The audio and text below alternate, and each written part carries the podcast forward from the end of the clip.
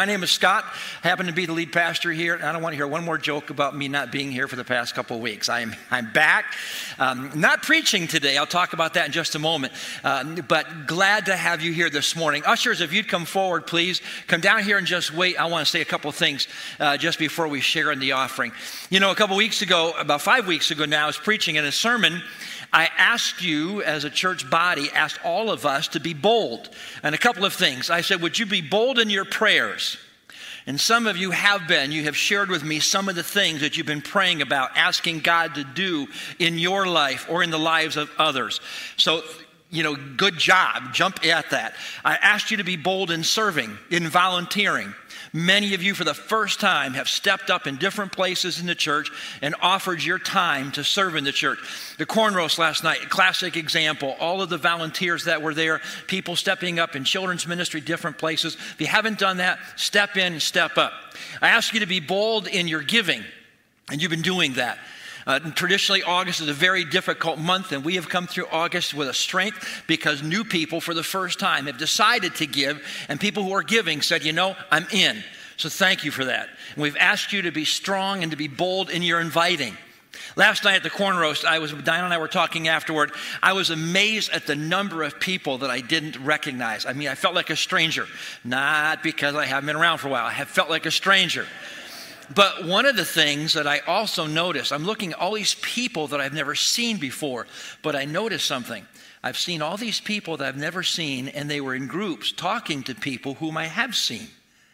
That means that people have been inviting people, and you've, been, you've stepped up to that as well. I want to tell you about something else you can invite folks to. I'll get there in just a moment. But first, I want to pray before we share in our offering. Father, thank you for what you have given to us, what you do for us, how you care for us, how you watch over us. Remind us that everything that we have is yours. And remind us that everything that we have has come from your gracious hand. It's only on loan to us for a short time. May we be good stewards.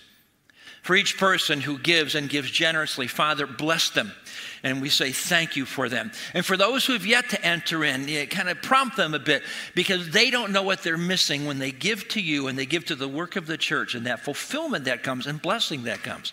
So, for every gift, every giver, we give thanks and ask your blessing as we share in our offering together today. In Jesus' name, amen.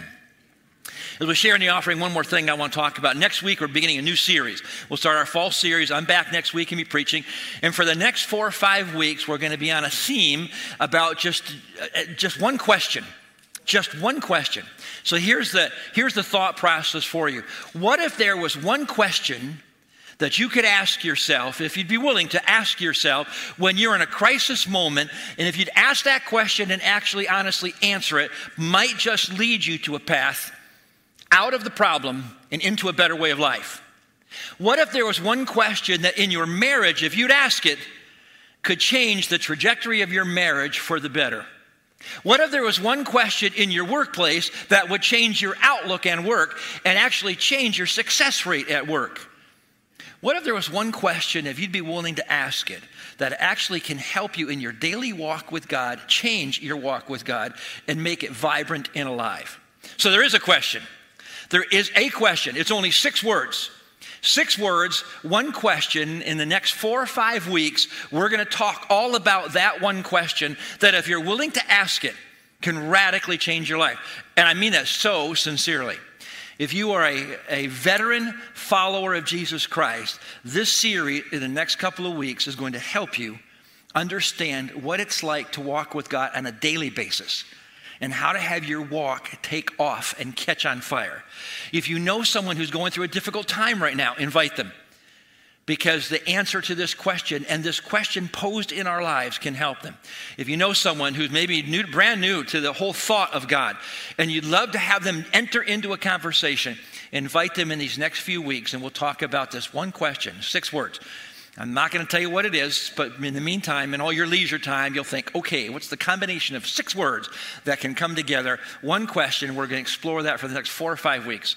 And uh, hopefully, you'll be able to invite friends and be a part of that. It's my absolute joy this morning to welcome Keith and Lori Beyer. Uh, Keith and Lori Beyer have served as missionaries, kind of the newer term that's used today, or international workers.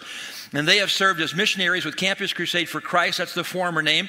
The current name for that organization is called Cru. And they have been with the Cru for over 20 years. They have served, uh, most recently, are serving and living um, in Hungary. Uh, before that, they have served in Russia. So, of course, when the war broke out uh, with Russia and Ukraine, they were in piv- a pivotal place to help many of those refugees coming from Ukraine and help them in those next steps of finding, figuring out what life would be like. And we are so glad to have them be here and be a part of our church. We have watched them through the years because Keith grew up in the church. We have watched them through the years grow in their ministry coming back and sharing on, you know, typically every year, every two years, come back and be able to share what God is doing. We watch them grow in their responsibilities and in, the uh, places that they serve and how that they serve. Keith is the European leader of leader development. Uh, Lori, in fact, is the global vice president for strategic leadership. So we've watched them grow, grow from just being in the field, and they're still in the field, but even growing up to that place where they have oversight and they are able to speak in to what's happening in their organization, literally around the world. Now, listen, Keith grew up in the church, and so for years, uh, as we've known them, I would say those are, these are our kids. They're our kids. But the truth of it is, they are kids who have kids, and their oldest kid just got married. And so they're not kids anymore. These are just old people. So come on up.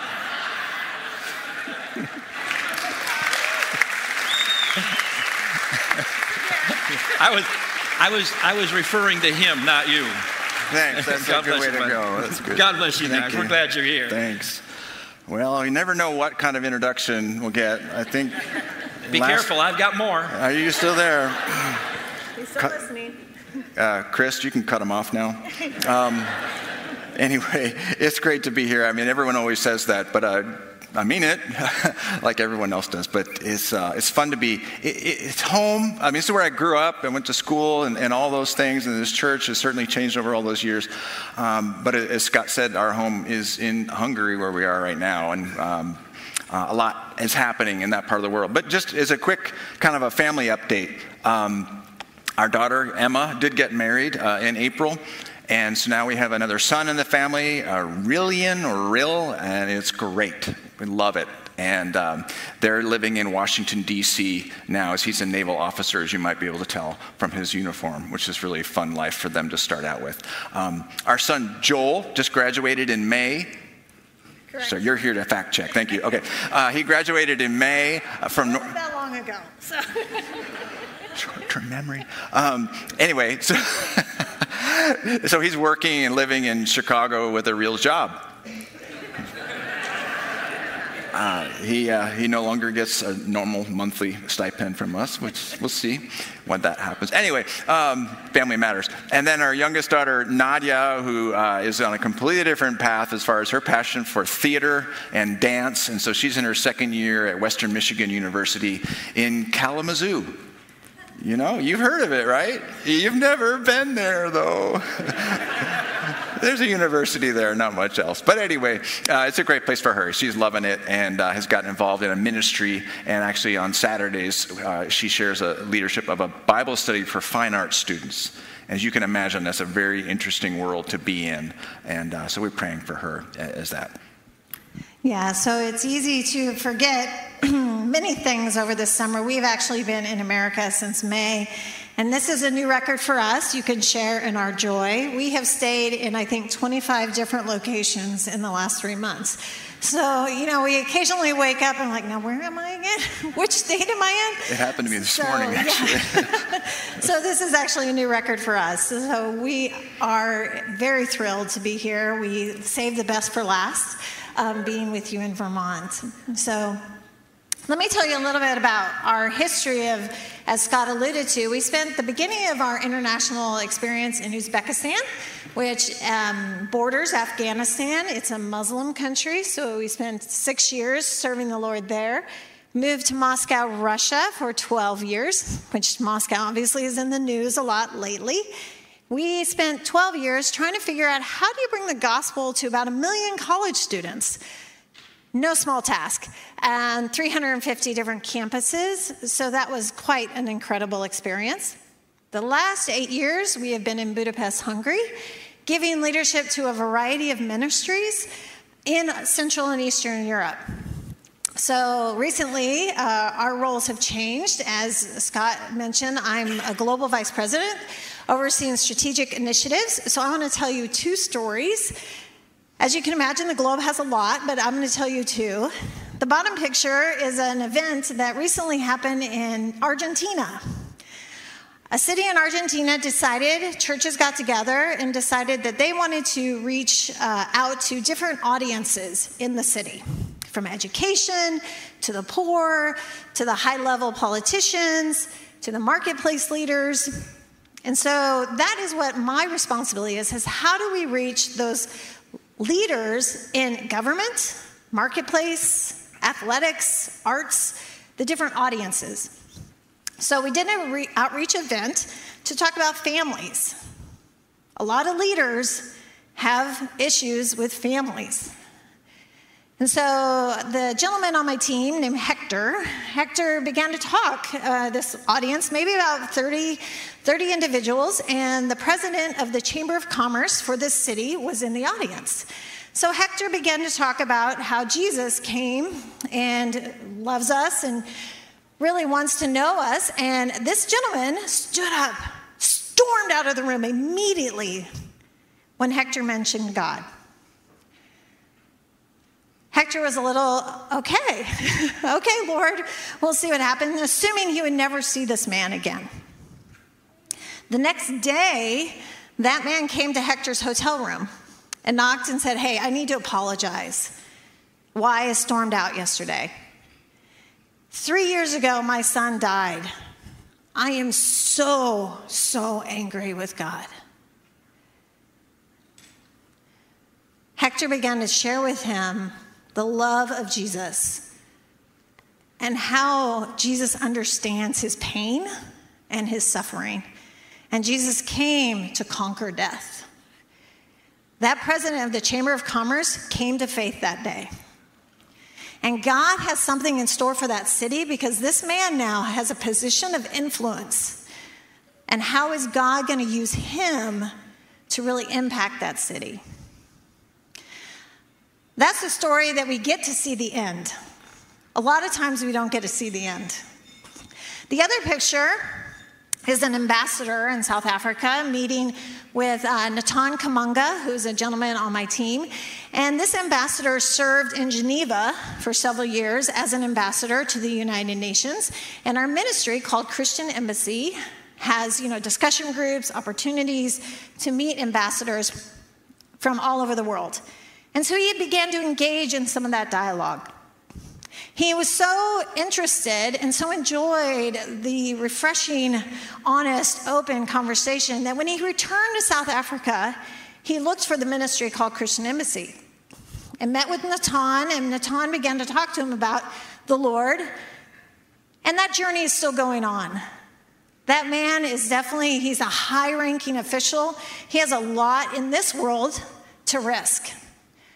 But we know ultimately it is nothing, as Paul says, everything is rubbish compared to the great ability to know Jesus Christ. So we are praying for him that God would move mightily in his life. So these are just some of the stories. I know you don't get to hear these in the news, but God is moving around the world in incredible ways. So please, I'm going to turn it over here to Keith. But as you leave, there's these little bookmarks around out there. Please take one, and you can sign up for our monthly updates, and you can hear more of what God is doing around the world among leaders. So thank you so much for your prayers. We know we are not alone, and that makes all the difference. Yes, great. Thank you. I love the stories that Lori gets as she looks at the globe and what's happening with influential people. And my role in particular is centered on Europe, just 40 countries, so it's really nothing. um, and we have about 1,300 missionaries with Campus Crusade or Cru, and actually in every country they call themselves something else. So that's why we really don't care what the name is because it's different everywhere. But I work specifically with the leadership of each of these ministries to help them to develop themselves as leaders and to develop the next generation of leaders to lead the ministry It's ultimately important if we want to see a sustainable witness for Christ in these countries that as people grow older or get interested in other things, then they look for someone to replace themselves. Succession planning. Uh, it, it, happens anywhere in any organization, but we feel like it's even more important in mission that we keep that consistency. And so, whether that's training for their jobs, doing theological development, or whatever it may be, that's, that's generally what I focus on. And it's super diverse because as, as we've put Eastern and Western Europe together recently as a ministry, they're completely different. Eastern Europe ministries grew up after the fall of communism. Everyone came in and everything kind of started at the same time with a lot of similarity. Western Europe, the ministries have grown up more organically over periods of time and have been self sustaining from the beginning. So you look at a ministry like in Germany, and they have something called the Global Aid Network, GAIN, and it is an international aid network that they have trucks and warehouses and they ship stuff on cargo planes around the world and they use that as an entree for ministry in different parts of the world. And then you look at a little place like Moldova, which is a small country of mix of Romanian and Russian influence, and they are just basically starting to learn how to do their own development of their staff in the country. So when I call up Radion is his name, and I say, "Hey, how you doing this year? What help do you need?" He goes, "Hey, you know, we took what you guys did last year with us and we're just doing it this year, so we're good." And, and it, it's a little hard, honest, personally, to kind of think, oh, I, I, don't get to go see him anymore this year. But super exciting that, that those things that they're learning, they're taking and doing it themselves. And so that's kind of the idea that in, in the European context, I'm one of very few Americans that's left because of uh, an initiative or, or just a, a, sense of indigenization that it should be Europeans leading the ministry in Europe. And I'll fit in and do the parts that I'm gifted in, but I really want them to achieve their goals. So it's not a directive. I don't have all this authority. I just help and I influence as I can, and the Lord sees me blessing, and that gives me a lot of joy. And one of the countries that we work very closely with, as Scott mentioned earlier, uh, is the, the ministry in Ukraine, which is our largest and most fruitful ministry. Uh, we have 137 full time missionaries that are Ukrainian in the, in the country. And as you know, what happened on February 24th, um, 200 days today, uh, with the invasion of their country by Russia, really put us in a. For us personally, um, just knowing a lot, having a lot of experience in Russia, and then working with the Ukrainian ministry at the same time and seeing what's happening to their homes, it's really hard.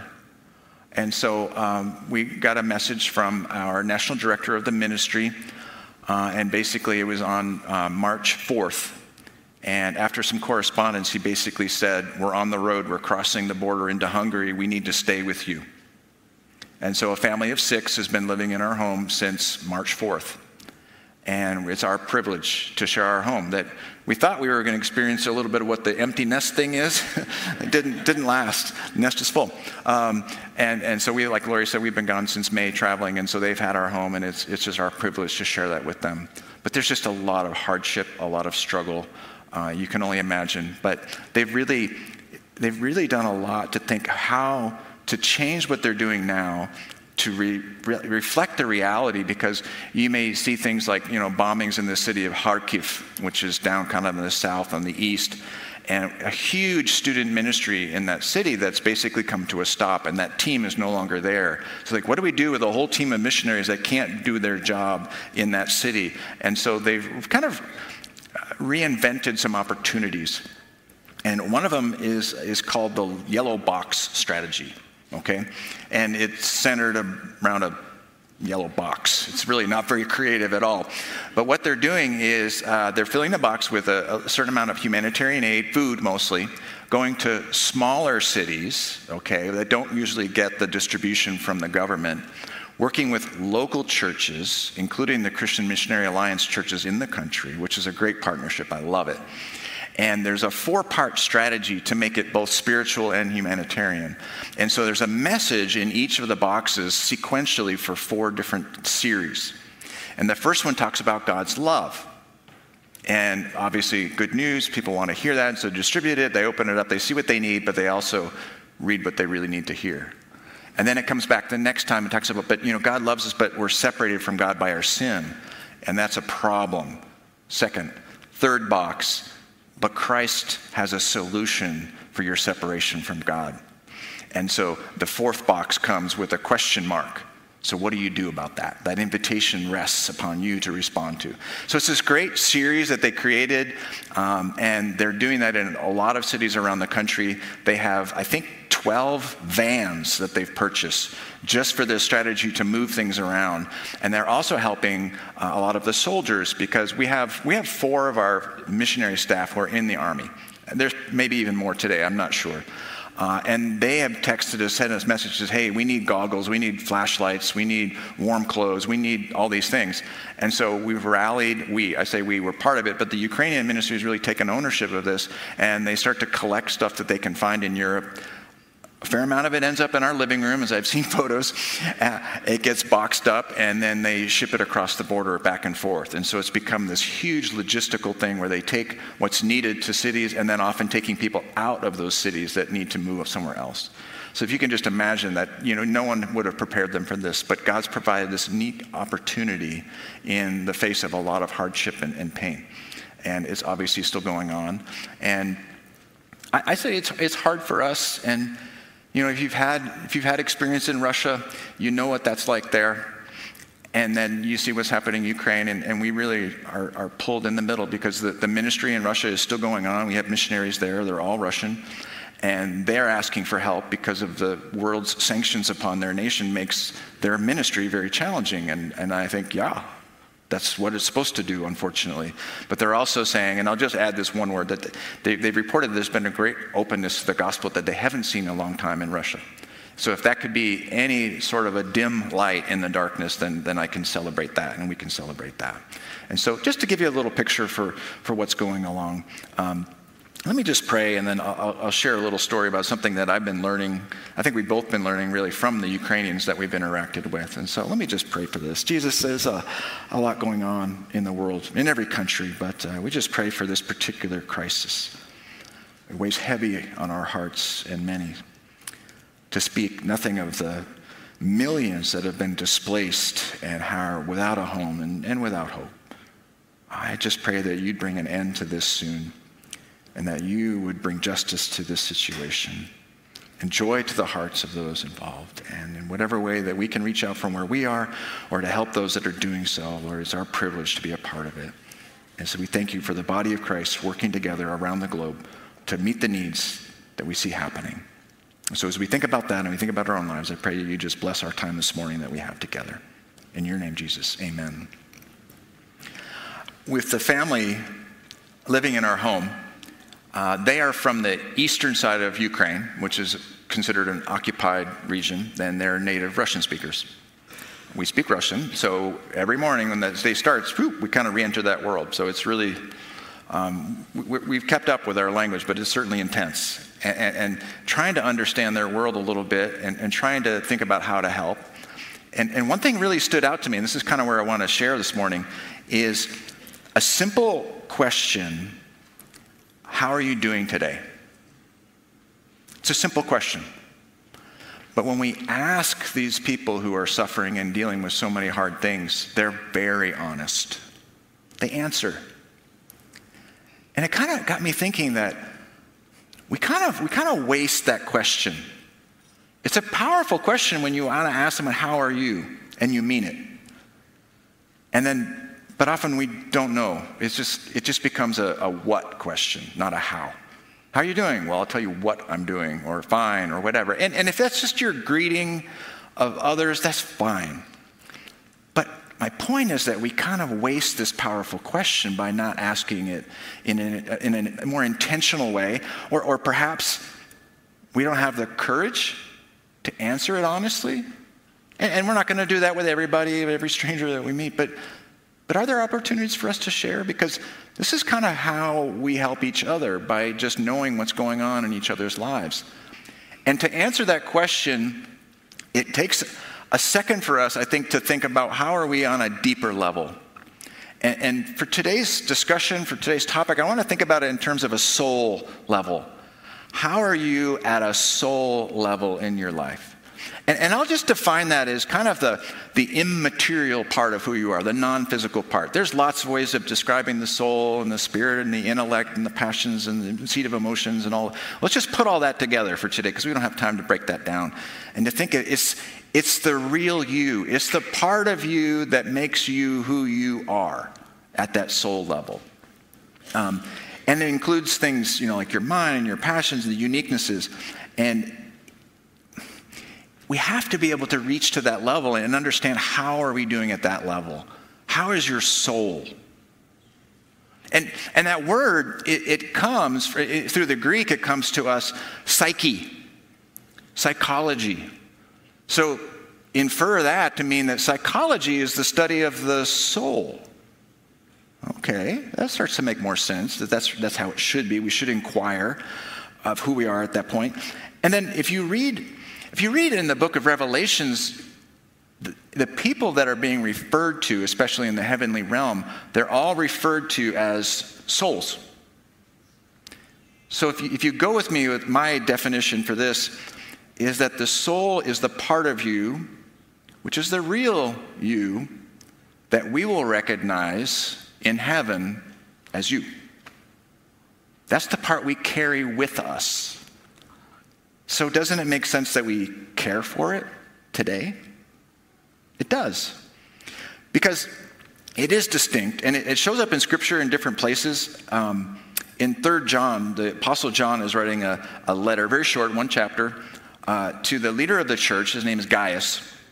And, and he writes this He goes, The elder, speaking about himself, to the beloved Gaius, whom I love in the truth.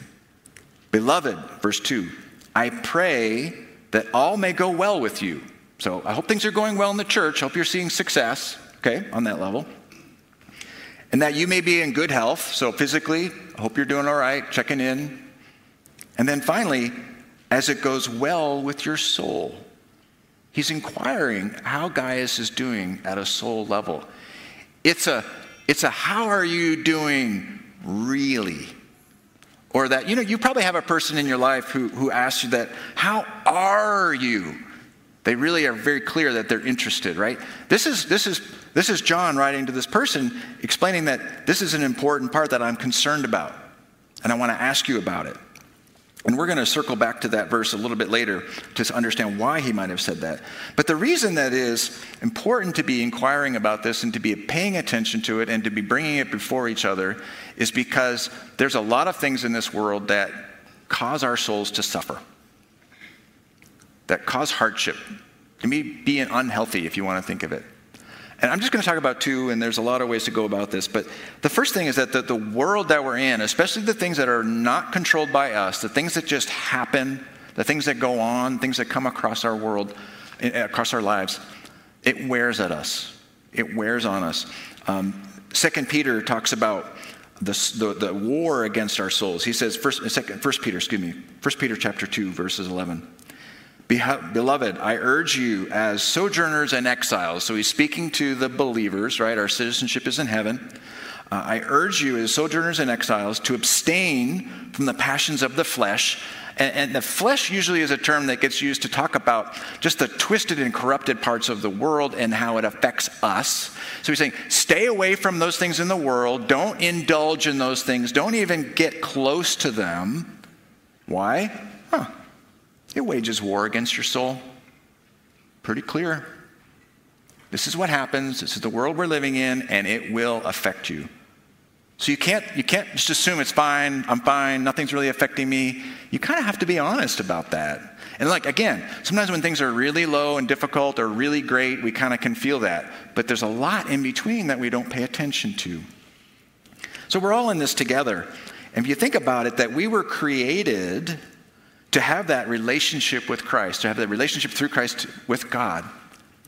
And that's where we should be. That's where we should be fed by. But we're living in this world, and, and our lives are affected by all the things that happen that are twisted in this world, and it wages war against us.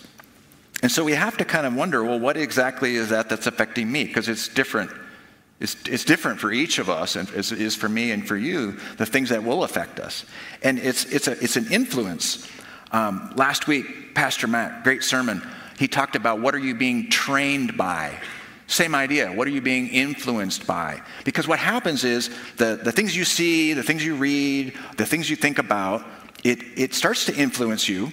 And I'm saying this in a negative sense. There's positive influences, but it, it, it starts to influence us, and we don't even realize it. But then we then start to speak and, and interact with others, and that influences flows to them.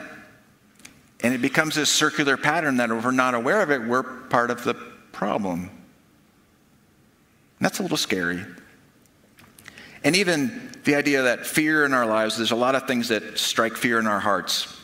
And that starts to affect how we behave and how we operate from a, from a posture of fear rather than of courage and hope.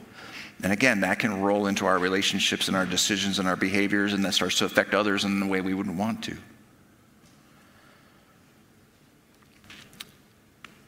In John 16, and I apologize, we're all over these different scriptures today. Usually I stick with one, but hang with me, it's all good. Um, in John 16, uh, Jesus is speaking, and this is at the Last Supper. And so, all the different chapters, several before, he's talking about what's going to happen with his death, his resurrection, the Holy Spirit coming, all of that. Okay? And so, we, we just come in right in this one verse. And he said, I have said these things to you, so everything preceding, that you may have peace. Okay? Well, that's good. Why do you need that? Well, it goes on. In the world, you'll have tribulation. Uh oh. But take heart. I've overcome. I've overcome the world. So we know how it ends, but yet the other part about having tribulation, it's like, why couldn't that have been, I've overcome the world, so don't worry, you won't have any tribulation, you won't have any struggles. It's part of God's plan that we experience this struggle. And we all have perhaps a testimony about how that hard times in our life strengthen us and help us to grow, but none of us look for that. It's kind of like you want patience in your life and you pray for patience, and then God will give you opportunities to practice it. Yeah. Anyway. So we can expect that. that so the, these tribulations, these trials, these challenges are the things that wear away at our soul. The second thing that I would say is the people. Our world is full of people. We're sitting next to people. we're here with people. We're always surrounded, more or less. Sometimes even digitally, we're surrounded by people that uh, some of them are difficult for us. They're people that, that kind of wear at us, that cause us to grow weary. And, and don't elbow anyone you're sitting next to right now as being that person. But um, two things about that. One, it goes both ways. Sometimes you're that difficult person for someone else. And if that helps you in any way to be a little more friendly about it, you know, that you could be that person as much as it's easy to see that there's a mirror somewhere in here. Um, but, but the people in our lives, and it's, it, it's a challenge because, um, golly, just, the choices they make are people. Well, let's go back to, to, to 3 John. Sorry, we're going to jump for just a second. So he's writing to Gaius about his church and he's inquiring about his soul. Why, why would he be so specific about that? Why would he want to go so deep? And, and he says this in, in verse 9 I have written something to the church, but Diotrephes, who likes to put himself first, does not acknowledge our authority. And it, it goes on from there. I'm just a quick reference that this particular individual is sabotaging the church. He's nothing but trouble. He is one of those people for the leaders of the church, and we only know about Gaius or Gaius, um, but he's causing his soul to suffer because of this person and the things that are going on as a result of that. Okay? Um, what are we supposed to do with people like that? Because we can kind of all think about that, difficult people in our lives. And, hmm, what are we called to do? Or, oh, love them as our neighbor. Well, my neighbor bothers me. I mean, think of the stuff that's in the grass outside, the flags that fly, the conversations on the road, the people in your life that are annoying. And, and the great commandment, taken from Deuteronomy, says that we're supposed to love others, love your neighbor as yourself. Okay, so let's just punt. Let's, let's just not go there. Let's just send it back. Isn't that kind of the mission of the church? Isn't that what we're supposed to do? To be a light, to be hope in, in a dark world, and to love the people that are hard to love? It's not easy, I'll say. I think we can all experience that. It's not simple. It's not easy, but we're asked to do that. And, and you know, when we think about how, how exactly how exactly do we love that other person? Because this is an old, it's probably cliche, and I'll, I'll put it out there that, you know, when we're trying to, to take steps towards that difficult person, um, it, it, the phrase kind of goes like this People don't care how much you know or, or what, they don't really care what you have to say. They don't care, they don't really care how much you know until they know how much you care. You got it, Carmen, right? It's, they, they want to know that you care first before you really have the opportunity to talk to them. And that, that's the sense of you want to love them first, and then you have the opportunity to talk to them. And it's, it's challenging. You can't really get there, but let's, let's take a look, because I'm, I'm cheating a little bit, and some of you may already realize this, that the, the Great Commandment, as it's written in the Gospels, Matthew and in Mark and in Luke, slightly different in each time, but the intent is very clear. I'll read it from Matthew 22, 22, 37, 39. And he, Jesus, said, to him, You shall love the Lord your God with all your heart and with all your soul and with all your mind. So love, love the Lord with everything. Let's not get into the details, right? Doesn't matter. Whatever you've got, love the Lord with that. This is the great and first commandment. The second is, like it, you should love your neighbor as yourself. Don't get it out of order. You can't do the love your neighbor without loving God first. That's where it comes from. Because we try to do it on our own, it really doesn't work, or it works for maybe a very short period of time. And it's so important to look at that and go, okay, so that love relationship, that relationship, that connection with the Lord has to come first, and then I can love my neighbor who bothers me and causes my soul harm. Okay? But that's what we're called to do. We can't do that without the source of love that comes from God first.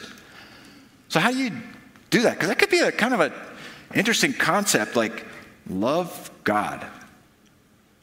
Well, here's some advice that I didn't like when I started spending time with Lori before we just met, and we were on a mission project in, at that time, Czechoslovakia, and there was no dating allowed.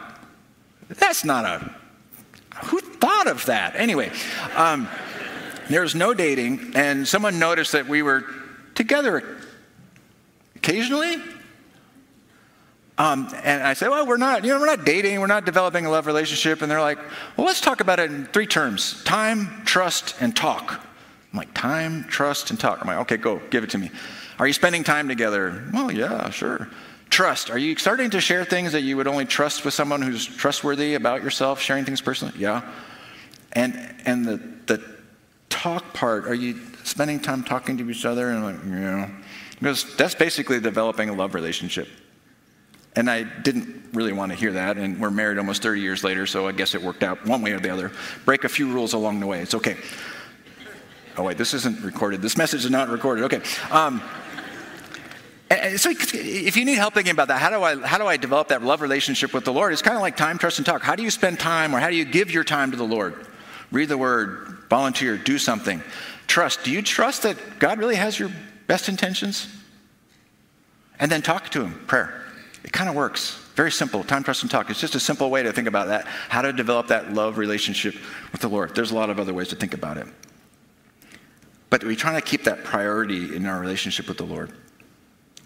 But I want to kind of just summarize all this. We talked about the world and the challenges that it brings to our soul at a soul level. We talked about people. And there's this great solution, very clear. It's offered by Jesus in Matthew 11. And if you're even feeling today that, yeah, I'm feeling like my soul needs a little refreshing, a little restoration, I want to give you this, and I'm going to read this passage twice. Once just so you understand it, and then a second time more of an invitation to join in this solution from Jesus Christ.